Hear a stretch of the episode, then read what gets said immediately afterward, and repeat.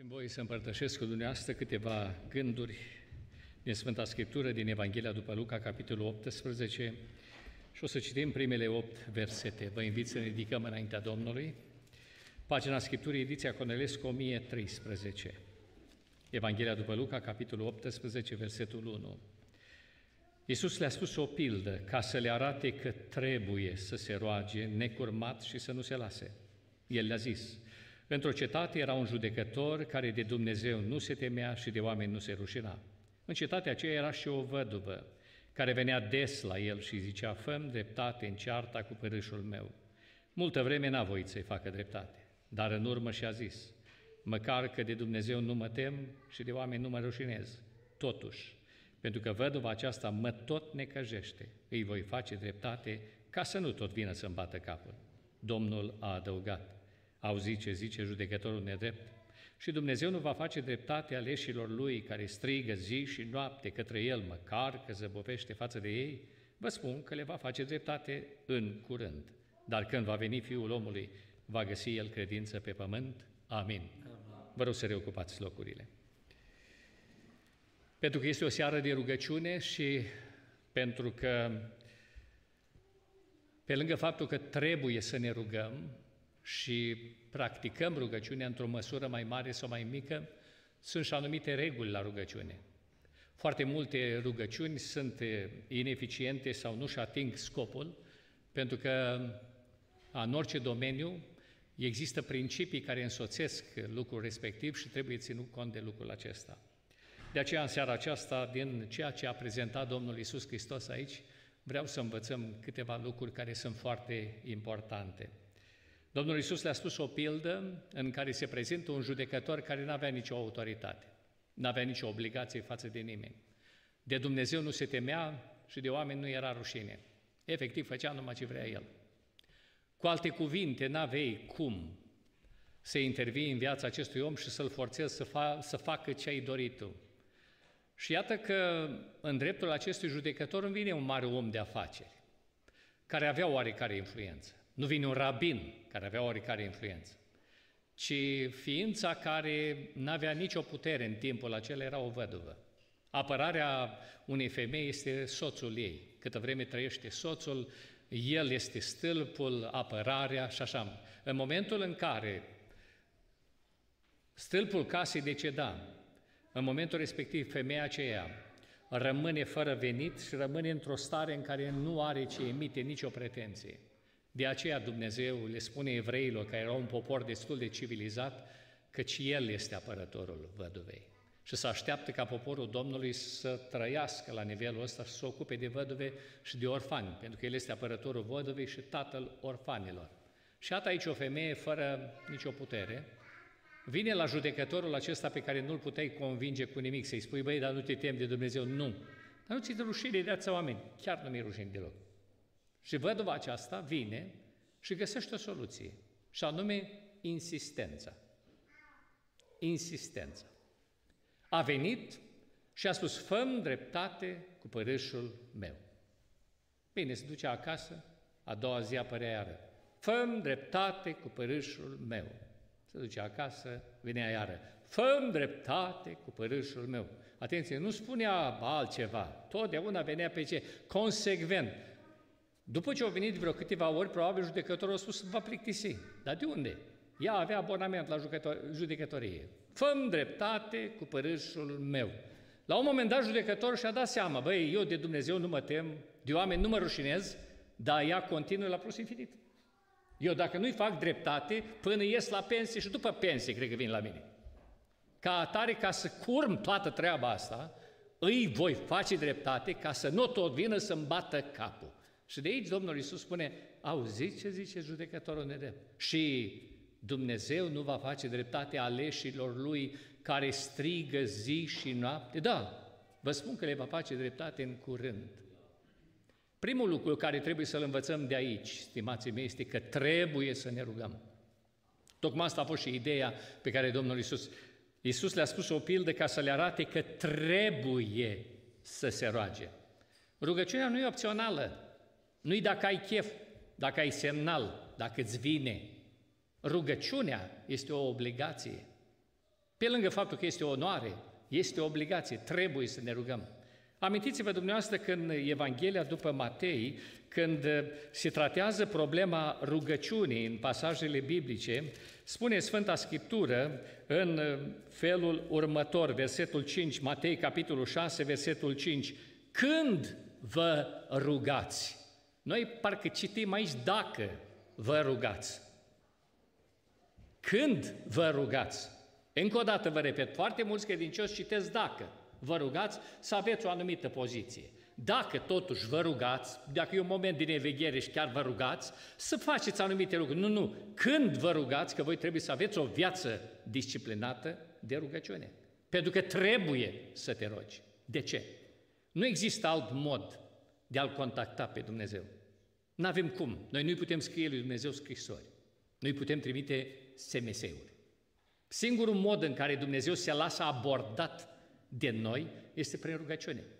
Și ceea ce e foarte interesant, când Fiul Său, cel deopotrivă cu Tatăl, din aceeași natură și esență, a venit din sferele împărăției lui Dumnezeu în lumea aceasta ocupată abuziv de cel rău, m-aș fi așteptat ca Tatăl să-i fi dat un sistem de emisie-recepție să vorbească numai ei doi, coi eterni, coi egali, veșnici, să vorbească numai ei doi.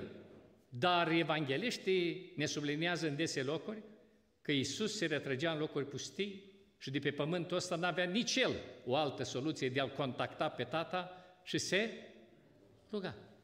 Atâta tot. Restul, poți să discuți cu ceilalți, cu colegii tăi, să trimiți SMS-uri, să scrii scrisori, să faci tot felul de petiții. Pe Dumnezeu nu-L poți contacta decât prin rugăciune. Și asta e la dispoziția ta și la dispoziția mea.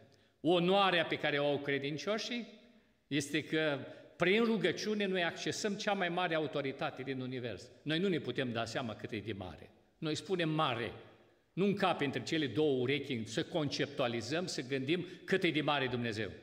Numai calea noastră lactee cât e de mare și spun specialiștii că există zeci de miliarde de căi lactee. Cel ce le-o crea pe toate e Dumnezeu suveranul, slăvit să-i fie numele. Pe El nu-L pot cuprinde cerurile cerurilor și tu ai dreptul, prin Hristos Iisus, prin codul pe care îl tastez la fiecare dată, să se deschidă nu o cămăruță unde intri, depui o cerere, nu, nu, să intri direct prin Iisus Hristos în sala tronului, harului și îndurării și să ridici problema ta acolo și așteaptă Dumnezeu să stea de vorbă cu tine. E o onoare, stimații mei, e o onoare pe care o ai. Există încă regi care sunt niște relicvi ale trecutului, nu mai au puterea pe care o aveau altă dată, dar și la regii ăștia, de exemplu, dacă te duci la regele Angliei și vrei să-ți discuți cu el, să-i pui, trebuie să prezinți din timp cine ești.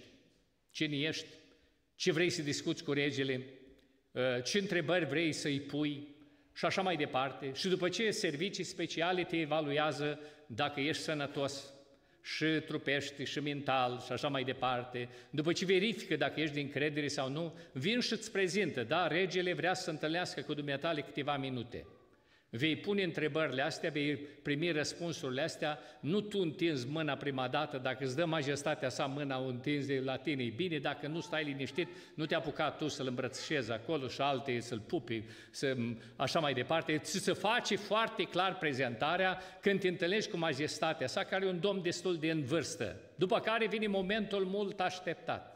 Când te așteaptă undeva într-un palat, mergi acolo, îl saluți cum ai fost învățat, te salută cum ți s-a spus dinainte, pui întrebările prestabilite, primești răspunsurile prestabilite, faci o poză cu el pe care o pui în centrul casei tale și cam asta s-a încheiat întâlnirea ta cu regele.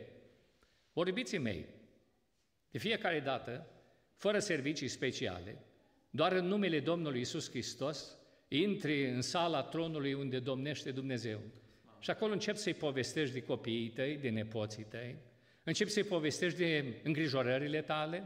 Și ceea ce e foarte interesant în Noul Testament, ă, că la un moment dat, odată ce Domnul Iisus Hristos i-a învățat pe ucenici să se adreseze lui Dumnezeu, Tatăl nostru care ești în ceruri, niciodată evreii nu puteau să spună lucrul ăsta. Ei se, se adresau lui Dumnezeu într-un mod foarte așa respectos și de departe. Termenul acolo din, pe care Domnul Iisus îl spune este tăticule. E ceva foarte apropiat Tatăl nostru care ești în cerul, tăticule, ceva apropiat, pentru că Hristos ne-a adus în, în domeniul ăsta și chiar se poartă ca un tată cu noi. Așteaptă să vorbim cu El. În Noul Testament, Apostolul Pavel spune și nu vă îngrijorați de nimic, ci în orice lucru aduceți totul la cunoștința lui Dumnezeu. Sunt aspecte în viața noastră pe care spunem că nu-L deranjăm pe Dumnezeu. De exemplu, probleme de peste 500 de euro, îi spune lui Dumnezeu. Dar alea de 20 de euro, alea de ce s-a întâmplat ceva, s-a stricat ceva, un, un ștergător la mașină sau altceva ne-a deranjat de-a lungul timpului, parcă n-am avea ce să povestim lui Dumnezeu așa ceva. Însă spune Biblia, nu te îngrijora de absolut nimic. Bine să povestim. Asta e o, e o dorință a lui Dumnezeu de a avea comuniune cu noi. Ca rugăciunea să fie un, un, un mod de a sta în prezența Domnului, de a-i spune problemele tale și a le vedea apoi rezolvate și a le vedea apoi liniștindu-te înaintea Domnului. Trebuie să te rogi, că e singurul mod de a rezolva problemele, stimații mei. Mai există un aspect pe care eu vi l-am mai spus dumneavoastră, poate altă dată. De-a lungul timpului și eu și alți uh, oameni care mai citesc Biblia, ca să nu spun că o studiază, mai citesc Biblia, s-au întrebat de-a lungul timpului de ce trei sferturi dintre psalmi sunt psalmei răzbunării. Noi dăm, uh, facem, uh, pregătim poporul de rugăciune, Domnul este păstorul meu, psalmul 91, cel ce stă sub ocrotirea celui prea înalt, la tine, Doamne, îmi înalt sufletul, psalmul 25, și mai sunt câțiva psalmul 84, cât de plăcute sunt locașurile tale. Dar există psalmi în care numele Domnului îi tai în bucăți. De, la ăla n-am mai dat, nu dăm îndemn la rugăciune la momentul respectiv, dar trei sferturi din psalmi sunt în canonul Sfintelor Scripturi. Ce caută ăștia acolo? Stimații mei, aș vrea să vă spun că fiecare dintre noastre faceți și vă intersectați în viață cu ofense. Vă intersectați cu oameni care au numit să scarpene de voi, de familiile voastre, de copiii voștri, de soții voștri, de soțiile voastre, de felul vostru. Și ei sunt pe aproape. Și oamenii ăștia strănesc înăuntul tău o stare din potrivire, te gândești la răzbunare, nu strigi niciodată, slăvit să fie Domnul că ăsta mă vorbește de rău. Slăvit să fie Domnul că ăsta mi-are grijă, dar nu așa, insistentă mi-are grijă. La un moment dat te gândești și tu ce ei faci. Bine, soluția noastră a oamenilor este să mă duc la el. Băi, tu ai auzit și mi-a făcut ăla? Băi, dar numai ții. Să-ți mai spun utilitatea. Și dintr-o dată facem un partid care e contra lui ăla. Discutăm și ții ți s-a întâmplat. De... Ori lucrurile astea se numește bârfă, clevetire, defăimare, vorbire de rău. Cum e vorbire de rău și dacă e adevărat, da. Și atunci ce fac? Fă ce a făcut David. David a avut situații dificile în viață. A avut dușmani. A avut oameni împotriva sa. Și a scris psalm. Și în psalm mă, a spus, Doamne, dacă îi prind, îi tai în bucăți. Doamne, dacă e așa, bun, du-te și tu, supărat cum ești pe frați, pe unul, pe altul, care ți-o zis, ți-o făcut, decât să vorbești de rău, pleacă-te pe genunchi și spui, Doamne, așa îmi vine să-l prind pe ăsta de gât, să-l lipesc o dată de un perete, să-l învăț minte să nu mai vorbească de mine și așa mai departe. Așa, din, așa are o stare, Doamne, mă enervează în continuu. Pune-te pe genunchi și fă psalmul tău. Psalmii se la 150. 151 l-am luat eu, el pe 152. Fă-ți psalmul tău. Știi că te scoli mult mai ușurat cu problema asta? Eu am trecut și trec prin multe situații când oamenii nu au grijă. Psalmii îți decompresează sufletul, că altfel te duci cu problema aceea. E o problemă pe care trebuie să o împachetezi cumva și să o pui la picioarele Domnului. Spune Biblia, nu vă îngrijorați de nimic, ci în orice lucru aduceți totul la cunoștința lui Dumnezeu. Și aruncați asupra lui, spune Petru, toate îngrijorările voastre, că El însăși îngrijește de voi. Fă psalmul tău, povestește-i Domnului. Și ai să vezi că închei psalmul respectiv, Doamne, i-aș face așa. Dar nu știu de ce l-ai dus tu la pocăință. Eu nu, nu găsesc logica de ce l-ai dus pe ăsta la pocăință. Dar odată și tu l-ai dus la pocăință, înseamnă că vrei să faci ceva din el. Te rog, Doamne, binecuvintează-l pe el, binecuvintează-i casa. Mulțumesc că m-ai ajutat și m-ai ascultat făcând psalmul ăsta al meu și dăm putere să-l iubesc și să merg mai departe. O dragoste care nu-i de la tine. N-ai de unde să o scoți tu. Vine în viața ta și față de omul care ți-a făcut rău, poți să zâmbești după aceea. Dar ai pus problema aceea cum trebuie. Fă psalmii tăi, că trebuie să te rogi. De foarte multă vreme caut omul care n-are niciun dușman, care n-are pe cineva să scarpe de el, încă nu l-am găsit. Ca atare ar trebui să facem psalmi. Doamne ajută, să-i compunem pe a noștri, cu limbajul nostru să-l prezentăm înaintea Domnului și rugăciunea să fie modul în care prezentăm lucrurile acestea. Pentru că altfel, dacă nu știi să rezolvi problema asta în fața Domnului, ai să acumulezi o grămadă de nedreptăți, intenții ale oamenilor. Nu o să-ți găsești plăcerea să stai între copiii Domnului. Toți sunt ciudați, nu contează unde te duci. Când Dumnezeu cheamă la pocăință, nu cheamă vârfurile academice, culte ale lumii, ci cheamă pe cei mai păcătoși oameni, spunea Pavel, nu-i luăm premiul întâi, că l-are el, dar după Pavel urmăm noi imediat, niște sușiți și niște încălciți. Ei, din ăștia Dumnezeu, în timp, face oamenii lui Dumnezeu, slăvit să fie Domnul. Ăsta e adevărul. Că crezi că intri într-o societate grozavă, cum ne dăm noi când ne schimbăm costumul și ne dăm cu parfum mai scumpișor, dintr-o dată nu ne schimbă și statutul nostru. Noi suntem aici să ne pocăim în fiecare zi și cu ajutorul Duhului Sfânt suntem schimbați, slăviți să fie Domnul.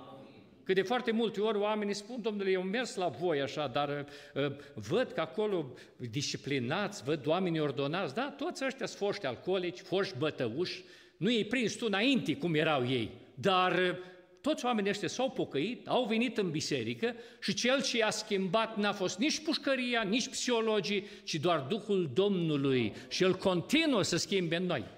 Și asta e frumusețea Evangheliei, frații mei. Dacă vreți să căutați un loc unde să vă petreceți concediu, ăla nu e biserica. Biserica e un loc, așa cum v-am spus la o altă sumă, ca la spital, unde apar urgențe, unde trebuie să rezolvat, unde medicii nu fug afață, acasă că n-au vreo urgență, ci trebuie rezolvată problema. Stau și peste program, pentru că asta este biserica. Și biserica, și slujitorii, și lucrarea trebuie să știe că singurul mod de a-L contacta pe Cel ce domnește în universul ăsta este Dumnezeu prin rugăciune. De aceea trebuie să ne rugăm, Doamne ajută! Este un imperativ al Domnului și foarte important pentru noi să ținem cont de lucrul acesta, pentru că aceste lucruri ne arată voia lui Dumnezeu. Totodată, stimații mei, rugăciunea ne ajută să ne smerim. Totdeauna când te rogi, Rugăciune nu înseamnă, și vreau să fac lucrul ăsta, rugăciune nu înseamnă o poziție. Rugăciunea se poate face pe genunchi, se poate face în picioare. Eu o prefer în picioare, mai ales după ce am mai îmbătrânit, pentru că mă și obligă să iert pe toți. Care să mă vedeți frați care se roagă numai pe genunchi, probabil nu prea mai iartă. Dar ă, din punctul ăsta de vedere, eu totdeauna mă rog pe picioare să fiu sigur că mă rog și pe genunchi, când e cazul. Te poți ruga și cu fața la pământ, poți găsești o altă poziție să te rogi. Dar rugăciunea nu este o poziție, include toate pozițiile, dar rugăciunea este o atitudine. De aceea Biblia spune rugați-vă neîncetat. Asta înseamnă că vin la biserică, vin la biserică, mă rog, după care, în timp ce fratele dă îndemn, mă rog, Doamne, dă cuvânt, după ce predică cineva, Doamne, dă cuvânt, în timp ce el vorbește, cuvântul mă atinge, Doamne, ajută-mă să mă sfințesc, să mă pocăiesc, să mă îndrept, ăsta e un cuvânt pentru mine, nu știu dacă eu altul mai ia, dar ăsta e pentru mine, apoi iese cineva să cânte și noi spunem, Doamne, dă-le ungerea Ta, dă-le călăuzirea Ta, continuăm, pentru că trupul nostru este templu al Duhului Sfânt, din el se înalță jertfe, rugăciuni spre Dumnezeu, câteodată audibile, câteodată neauzite, dar acolo este un sanctuar unde se face slujbă. Ești la volanul mașinii, te rogi, schimbi pampersul ăla mic, te rogi, te, încăl, te închei la pantof că pleci undeva, te rogi Dumnezeu să te păzească la plecare și la venire, îți vine în minte cineva din biserică, nu-ți vine ca să-l judeci, îți vine în minte ca să te rogi pentru el. Luați lucrurile astea ca și copii ai Domnului, ca fiind călăuzire. Nu întâmplător îți vine cineva în minte. Nu întâmplător ai văzut ceva, nu întâmplător auzi de cineva. Că vine cineva care n-are ce face să-ți spun de fata lui nu știu cui. Că fata respectivă se îmbracă mai provocator și așa. Bineînțeles că noi foarte simplu, voi să fi fost eu tatăl ei, să vezi ce făceam. Nu la asta ți-a venit informația. Să spui tu ce-i faci ca tată sau ca mamă. Ți-a venit informația pentru că este nevoie de rugăciune. Și în momentul când tu ai aflat o informație, chiar dacă a venit într-un mod așa când cineva a vrut să vorbească de rău, tu ai luat informația aia și ai spus, Doamne, am auzit de fata respectivă. În primul rând, te rog, binecuvintează pe părinți cu putere, cu răbdare și cu înțelepciune. Și mă rog pentru fata asta, dacă e adevărat, binecuvintează-o și luminează-o, Doamne. Nu o lăsa să se piardă, s-a investit atâta în ea. Te rog, Doamne, ieși înainte, lucrează și mergi mai departe. Ți-ai făcut slujba cu informația pe care ai primit-o. Că la asta e bună rugăciunea. Trebuie să te rogi. E singurul mod de a aduce ființa ta, familia ta, pe alții înaintea Domnului și a fi profitabil în domeniul acesta. V-am spus că de multe ori mulți bărbați fug de rugăciune, am tratat lucrul ăsta data trecută la dumneavoastră, pentru că rugăciunea este o formă de smerire. E un mod în care ne putem smeri. Sfânta Scriptură subliniază lucrul acesta, de exemplu, în Ieremia, capitolul 36, cu versetul 7, spune Sfânta Scriptură foarte clar aici, o speranță a Domnului pentru ei și totodată pentru noi. Poate că se vor smeri cu rugăciuni înaintea Domnului. Ieremia 36 cu 7. Poate că se vor smeri cu rugăciuni. De ce? Pentru că rugăciunea smerește. De aia nu ne drag să ne rugăm. Pentru că trebuie să mă umilesc eu. Spunea cineva, una dintre cele mai simple definiții ai rugăciunii, este rugăciune înseamnă să te pleci pe genunchi și să recunoști că în universul ăsta este un Dumnezeu și ala nu ești tu. Și ala nu ești tu, că de obicei credem că noi suntem. Noi conducem tot. Ori rugăciune înseamnă să te pleci pe genunchi și să spui dincolo de capacitățile mele, de stilul meu de șofat, de deșteptăciunea mea, de um, titlurile mele. Există un Dumnezeu căruia eu acum mă închin. Cu cuvinte mai puține sau mai multe, dar lui mă închin. El e Dumnezeu, nu eu. Ori de foarte multe ori fugim de responsabilitatea asta. Nu participăm la rugăciune. Pentru că rugăciunea este o smerire. Și nu vrem să ne smerim. Ori cu cât te smerești mai mult, cu atâta Dumnezeu îți dă har. Cu cât te rogi, Dumnezeu îți dă har. Doamne ajută, frații mei! E foarte important lucrul acesta. Primul lucru pe care am vrut dori să-l subliniez este că rugăciunea trebuie făcută. Trebuie să ne rugăm. Nu-i ceva opțional. Nu-i ceva, frate, am simțit nevoia. De, le mai spun și subliniez, rugăciunea nu e ceva nativ în noi. În primul rând, din cauza firii noastre pământești, care nu vrea să smerească. Greu ne rugăm. Și atunci când ne rugăm, ne rugăm cât ne rugăm. De aceea, bisericile pentecostale de-a lungul timpului au avut un avantaj în rugăciunea comună. La momentul actual, foarte multe biserici baptiste și creștini după Evanghelie au reintrodus și la ei rugăciunea comună. Pentru că ajută. Vii din lumea asta, cum vii? Vii aici să te rogi. Bineînțeles că nu ai semnal așa, pornești că greuț așa. Altul de lângă tine se roagă, Doamne, mulțumesc de harul Tău pe care mi l-ai dat, azi șeful mi-a mărit salarul. Spune lângă tine, tu auzi, băi, dar și eu n-am salari chiar de așa. Celălalt de lângă tine spune, Doamne, mulțumesc, fata mea s-a măritată. Îți aduce aminte și a ta s-a măritat. Lăudat să fie Domn prin semnal la momentul respectiv. Începi să îți aduci aminte de, de împrejurul tău. În timp ce eu o lăsat-o, continui tu și rugăciunea comună aprinde. E ca un jar așa care aprinde lemnele acolo. Că dacă ai fi tu singur la capătul patului, faci rugăciune, îți aduci cu tare, băi, dar ce să mai spun oare? Ori cum să mai spun? Nu prin sturație așa, dar rugăciunea comună te aprinde la lucrare și de aia e foarte bună. De aia e important să te rogi împreună. De aia e important să aprindeți, să fiți pasionați, să fim pasionați în rugăciune. Dumnezeu să ne binecuvinteze. Amin. Pentru că asta face. Al doilea lucru pe care trebuie să-l ținem cont de aici este trebuie să cerem. Trebuie să spunem problemele noastre. Vădua n-a avut altă, altă alternativă decât să ceară problema ei. Văduva n-a mers să spună, fă dreptate cu părâșul meu. A doua zi n-a mers să spună, vreau schimb și butelia. A treia zi n-a mers să spună, am nevoie de să-mi iau ogorul. A patra zi a venit și să spună, și cine îmi seamănă mie ogorul? Nu! A avut aceeași rugăciune, exact, spunem noi, dar e plictisitor, nu. Nu, nu, uitați-vă la Domnul Isus Hristos în grădina Edenului, în grădina Ghețismanului, s-a rugat de trei ori aceeași rugăciune. Aceeași rugăciune. Noi de foarte multe ori suntem difuzi în domeniul ăsta. Când ne rugăm, ne rugăm pentru foarte multe lucruri. Cerem, multe dintre ele Dumnezeu ne răspunde ziua de mâine. Știți că nu îi spune mulțumesc? Pentru că oricum nu mai știm cine a rugat. Rugăciunea înseamnă concentrare pe ceva anume, insistare pe ceva anume. Să cauți, să stai înaintea Domnului cu problema respectivă, să tot spui lui Dumnezeu problema respectivă, să insiști pe ea, să stai înaintea Domnului. Și cât e de bine când frații se disciplinează în domeniul acesta să ceară ceva anume. Există o regulă în Biblie care și e citită de teologi într-un anumit mod, și anume, noi fără Dumnezeu nu putem, El fără noi nu vrea. Și asta e valabil și la mântuire și la absolut tot. Noi, fără Dumnezeu, nu putem să ne mântuim, El, fără acceptul nostru, nu vrea să ne mântuiască. Cu toate că știe că e bună mântuirea, cu toate că sângele lui Iisus Hristos a văsat și pentru noi. Dar dacă eu nu accept mântuirea Lui, El nu mă mântuiește fără acordul meu. Iar eu singur nu mă pot mântui. Privitor, frații mei, la multe lucruri din viața noastră, noi fără Dumnezeu nu putem să ne rezolvăm. El, fără colaborarea noastră în rugăciune, nu vrea. De aia Apostolul Iacov spune, nu aveți pentru că nu cereți. Nu pentru că Dumnezeu nu are sau nu vrea să vă dea. Efectiv, lisește ceva simplu. Și acel ceva se cheamă rugăciunea sau cererea. Sau cererea. Ce ar fi fost dacă văduva ar fi venit uh, la judecătorie și ar fi avut câteva momente de reculegere așa. Tatăl liniștit acolo. Și ăștia întreabă toți, dar care e situația aici? Am o problemă, dar o spun în interiorul meu. Am o stare de meditație, de cugetare. Sper ca Dumnezeu să-mi facă dreptate. Rugăciunea ei a fost adresată judecătorului și judecătorul trebuia să o audă vorbind. V-aș ruga tare mult, uh, rugăciunea trebuie să se facă verbalizat.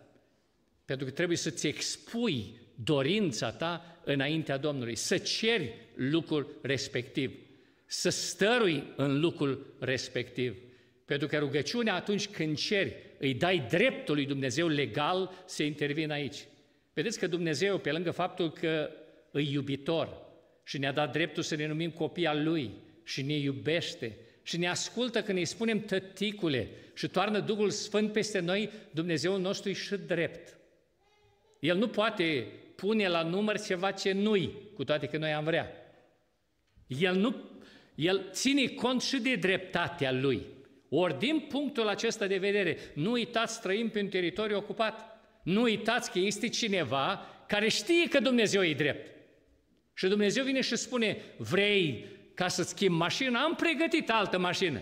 De eu nu pot să-ți dau mașina cea nouă până tu nu înalți o rugăciune ca eu, pe lângă faptul că o am pregătită, știu dinainte de ce ai nevoie, o am pregătită, ca să ți-o pot da, trebuie să aud rugăciunea ta. Ca să am drept legal să intru în viața ta.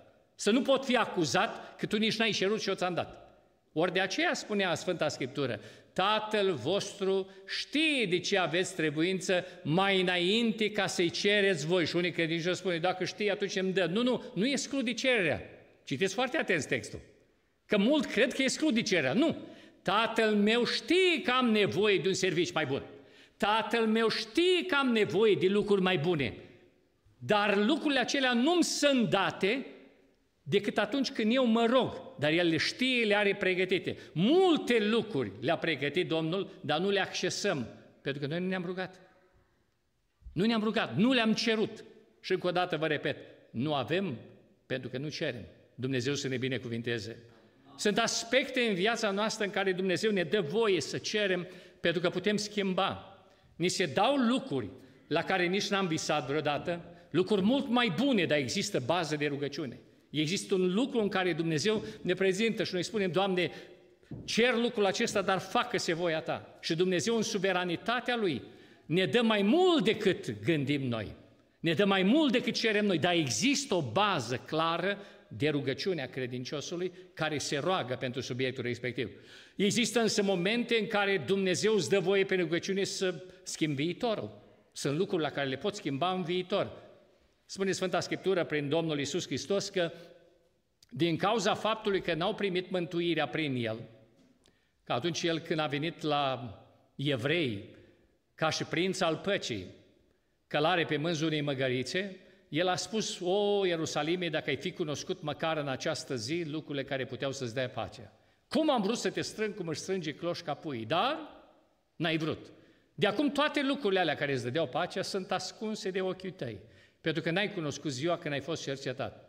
Și apoi le spune ucenicilor săi că Ierusalimul ăsta, care a pierdut șansa salvării, va fi înconjurat de oști. Vor ajunge oști să înconjoare. Și atunci când veți vedea Ierusalimul înconjurat de oști, voi să nu vă mai coborâți să luați ceva, că oricum nu vă ajută la nimic, ci să fugiți. Și le spune Domnul Isus ceva specific. rugați-vă ca ziua aceea să nu fie o zi de sabat sau una de iarnă. Rugați-vă. Singurul lucru pe care îl puteau schimba ei, bineînțeles că orice evreu să ruga, Doamne, să nu fie înconjurat Ierusalimul de oști. Nu, Ierusalimul va ajunge să fie înconjurat de oști. Dar pentru voi fac un hatăr, pentru credincioși, nu pentru evrei, că ei oricum nu vor fugi. Ei vor crede că sunt salvați acolo, că nu i-a înconjurat Titus în anul 70. Dar pentru voi, rugați-vă din timp ca ziua aceea să nu fie o zi de sabat, cu orice evreu trebuia să fugă 2 km și să oprea în ziua de sabat.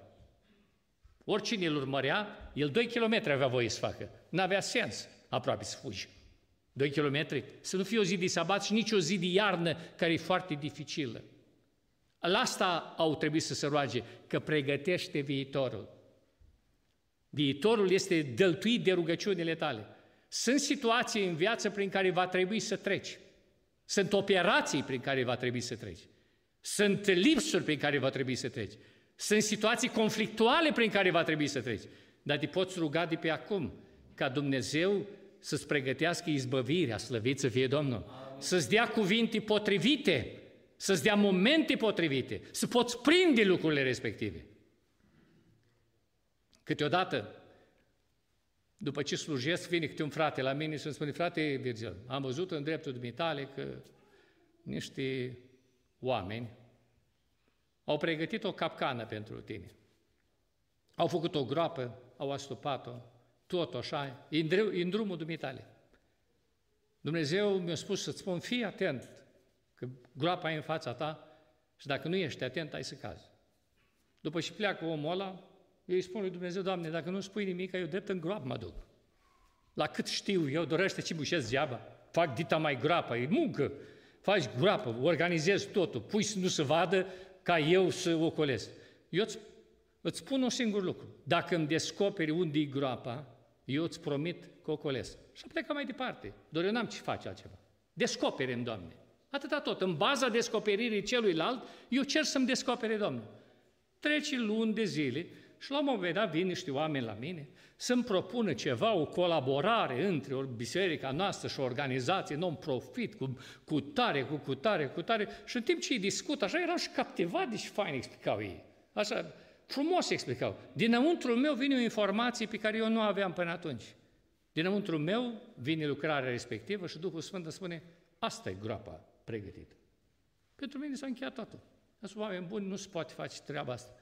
Dar de ce, domnule, dar uite că mai sunt, mai sunt, nu mai sunt, ce mai este și nu mai este, dar asta nu se mai poate face. Mergeți mai departe, aici nu vă puteți opri cu așa ceva.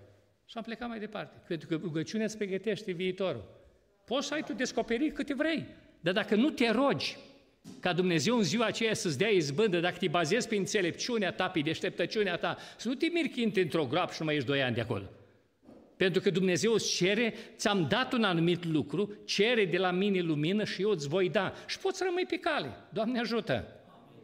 de e important, frații mei. Există psalmul 32 al lui David, care ă, după unii oameni care cercetează Scriptura, își dau seama că David, tocmai ăsta e reproșul pe care și-l face el.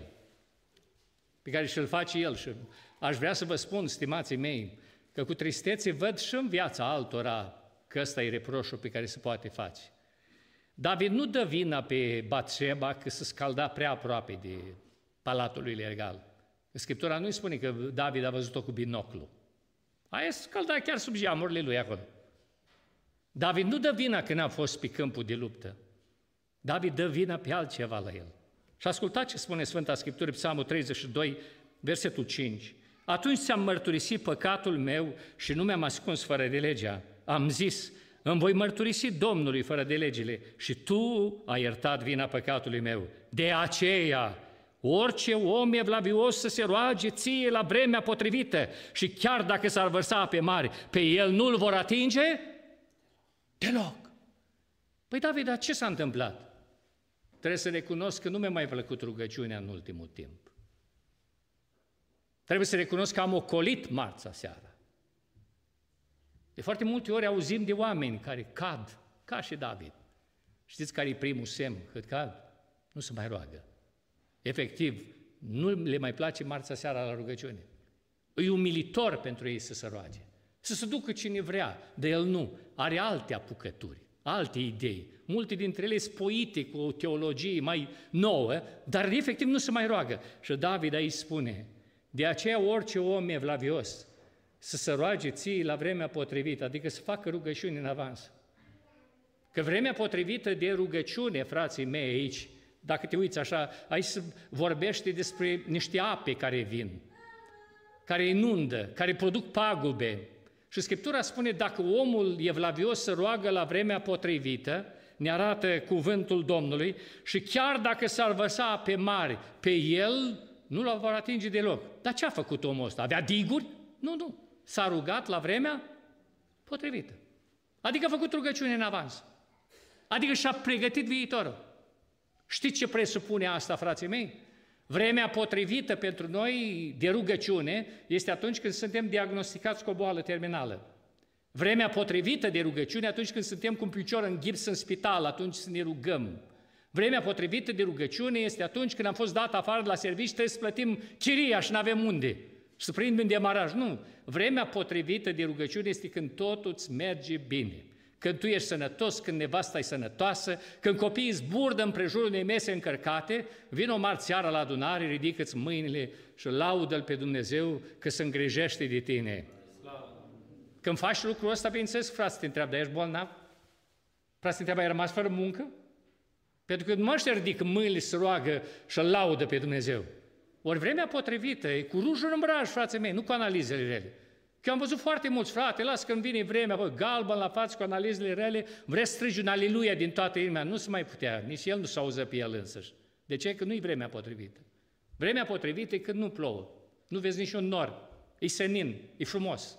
Și pentru că e frumos, îmi iau mașinuța și vin la adunare să-L laud pe Domnul, să glorific, să cânt din toată inima, să strig aleluia în adunare, pentru că merită Domnul lăudat. În timp ce alții și peste alții vine inundația, pe mine nu mă atinge deloc, pentru că am făcut niște rugăciuni când se puteau face. V-aș ruga tare mult, cereți de la Domnul. Îndrăzniți și cereți. Cereți îndurare, cereți binecuvântare, cereți îndurarea Domnului peste copiii voștri, peste nepoții voștri, cereți sănătate peste familiile voastre, cereți că Dumnezeu are de unde, slăvit să fie Domnul. Și nu se supără, nu se supără. Efectiv ne așteaptă, ne așteaptă să povestim și îngrijorările noastre și ceea ce părem că nu funcționează bine, să povestim, să stăm înaintea Domnului, să avem prin harul Domnului parte de îndurarea Domnului. Cineva mi-a ascultat uh, niște uh, predici de-a mele și chiar râdea zilele trecute de aspectul ăsta. Câteodată și eu mai am anumite junghiuri prin corp, așa, prin... și mă duc, mă duc acasă după ce circul așa o bucată, mă duc acasă și spun la nevasta mea, uite, mai am uh, ceva, mă mai doare în partea asta, în asta, altă, ar trebui să mă duc la un doctor. L-am rugat pe ginerii meu să-mi facă niște programări la niște doctori specialiști în, uh, în uh, Suceava acolo și ultima dată i-am spus, uite, iară mă doare aici undeva. Totdeauna când ajungeam acasă, soția îmi spunea și cu băiatul, spunea, dacă te doare, hai să ne rugăm noi. Doar Dumnezeu ne ascultă, doar nicio problemă. Mă plec pe genunchi, ei își pun mâinile peste mine, să roagă, poruncesc în numele Domnului Isus și mi întreci. Când i-am spus ultima dată la Gineri, vezi, fă o programare, el mi-a făcut programare, dar îi spunea la șeful lui, la tot un frate credincios, îi spunea, eu i-am făcut lui tata programare, dar să roagă iar mama și cu familia și parcă văd că nu merge la doctor. De ce? Pentru că lucrurile se aproape de noi, frații mei. Să aproape inerent, odată ce înaintezi în vârstă, să te mai doară un picior, să mai un ochi îți clipește, nu auzi bine de o ureche sau altceva. Dar Biblia vine și spune, nu aveți pentru că nu cereți, mai. Câte intervenții vă trebuie? Uniți-vă în casa voastră și cereți de la Domnul și să vezi cum lucrurile se rezolvă, slăviți să fie Domnul. Unele se rezolvă imediat, altele nici nu-ți dai seama. Foarte mulți oameni au avut anumite probleme, spunea, domnule, mă doare spatele de nu mai pot. Bun, s-a pus, s-a rugat împreună cu familia, cum e? Tot mă doare. S-a sculat dimineața, bă, tot mă mai doare așa. La un moment dat se apucă, după aceea își ridic un sac de jos și ăsta, băi, dar spate, păi, eu am și uitat, nici nu mă mai doare spatele, efectiv.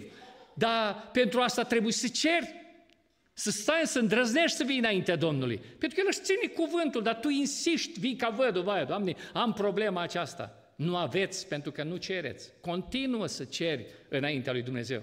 Spuneau unii oameni despre faptul că Dumnezeu în toată gloria Lui este ca o locomotivă care ar fi în gara dumneavoastră aici. Și locomotiva aceea are în spate o grămadă de vagoane încărcate cu binecuvântări pentru voi și casele voastre și pentru tot neamul vostru. Dar stă în gară. Pentru ca să ajungă aici, în fața adunării dumneavoastră, trebuie să-i spună și în cale ferată. Că locomotiva nu poate zbura pe sus. Trebuie să-i spună șine de cale ferată. Ei, când vin oamenii cu rugăciune și cu post și pune șină lângă șină, șină lângă șină, șină lângă șină, pleacă locomotiva din gară, pentru că șinile au ajuns în fața adunării noastre și toate vagoanele alea pline de binecuvântări le aduce aici la voi. Altfel, știm că Dumnezeu ne-a promis binecuvântări, le are acolo, stau, locomotiva pufuie și vrea să vină la noi, însă Dumnezeu ne spune, roagă-te, insistă, stăruiește, roagă și pe ceilalți să pună șină lângă șină. Îi muncă, îi transpirație, îi post câteodată, dar pune șină lângă șină. Și când s-au terminat șinile de pus până la voi, locomotiva nu m-a plecat și doar de câteva minute și locomotiva e acolo cu tot cu vagoanele de binecuvântări și promisiuni pe care Dumnezeu deja ți le-a făcut.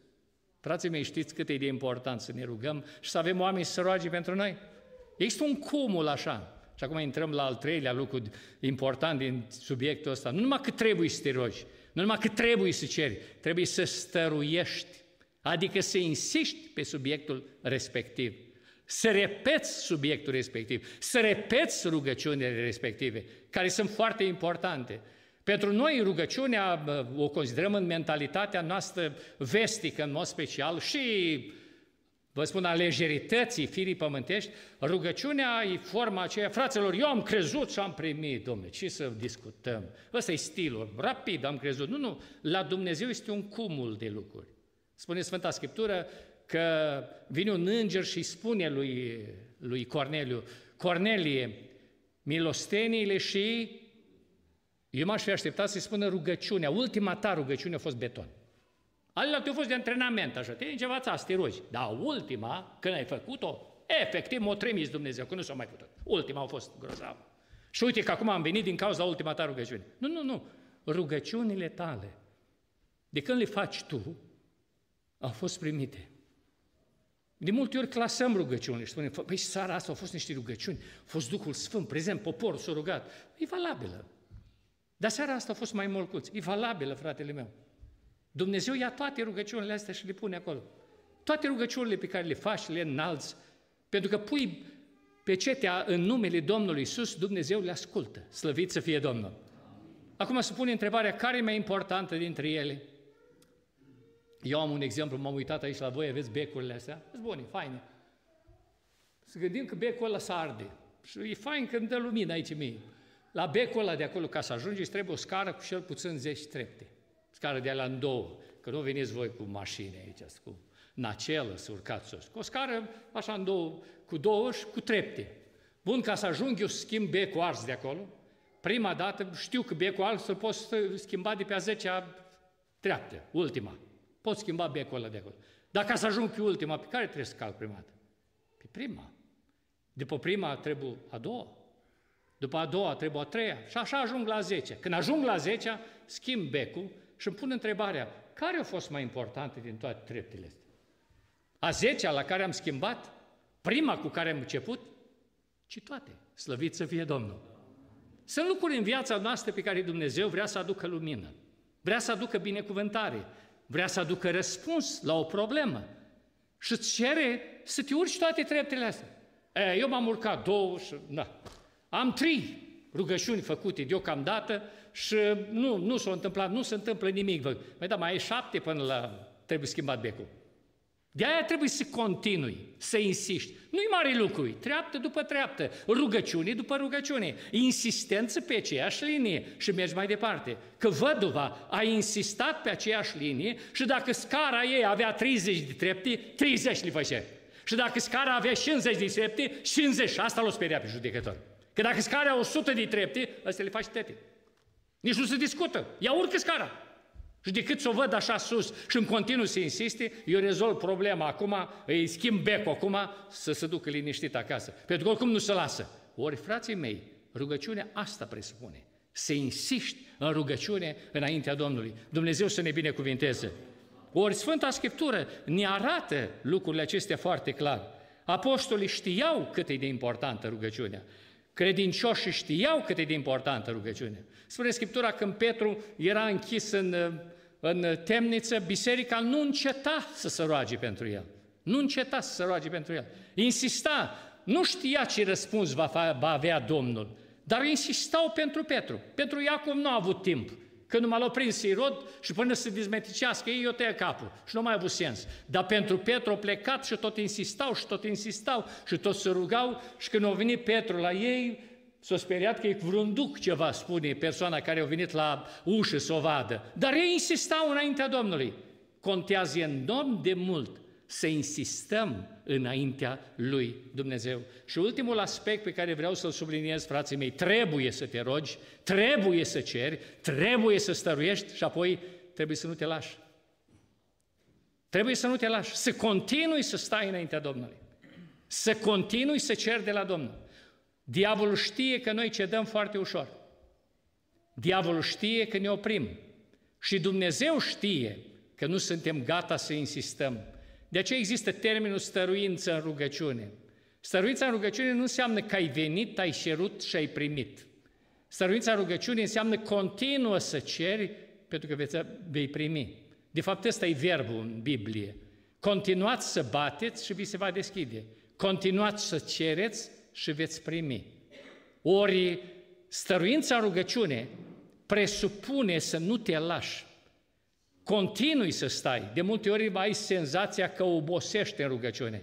Ori Biblia te, îți cere să te ridici și să continui să ceri lucrul respectiv, pentru că Dumnezeu ți-l va da.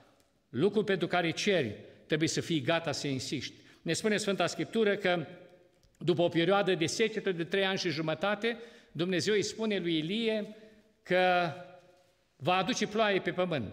Și m-aș fi așteptat ca Ilie să se ducă undeva să vadă cum va veni ploaia asta pe care o promis-o Domnul pe un pământ crăpat, unde dispăruse verdeața și era pustiu aproape.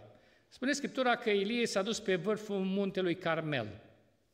S-a plecat acolo și a făcut prima rugăciune. După prima rugăciune, l-a trimis pe slujitorul său pe vârful muntelui să vadă ce vede. Nu știu cât era distanța.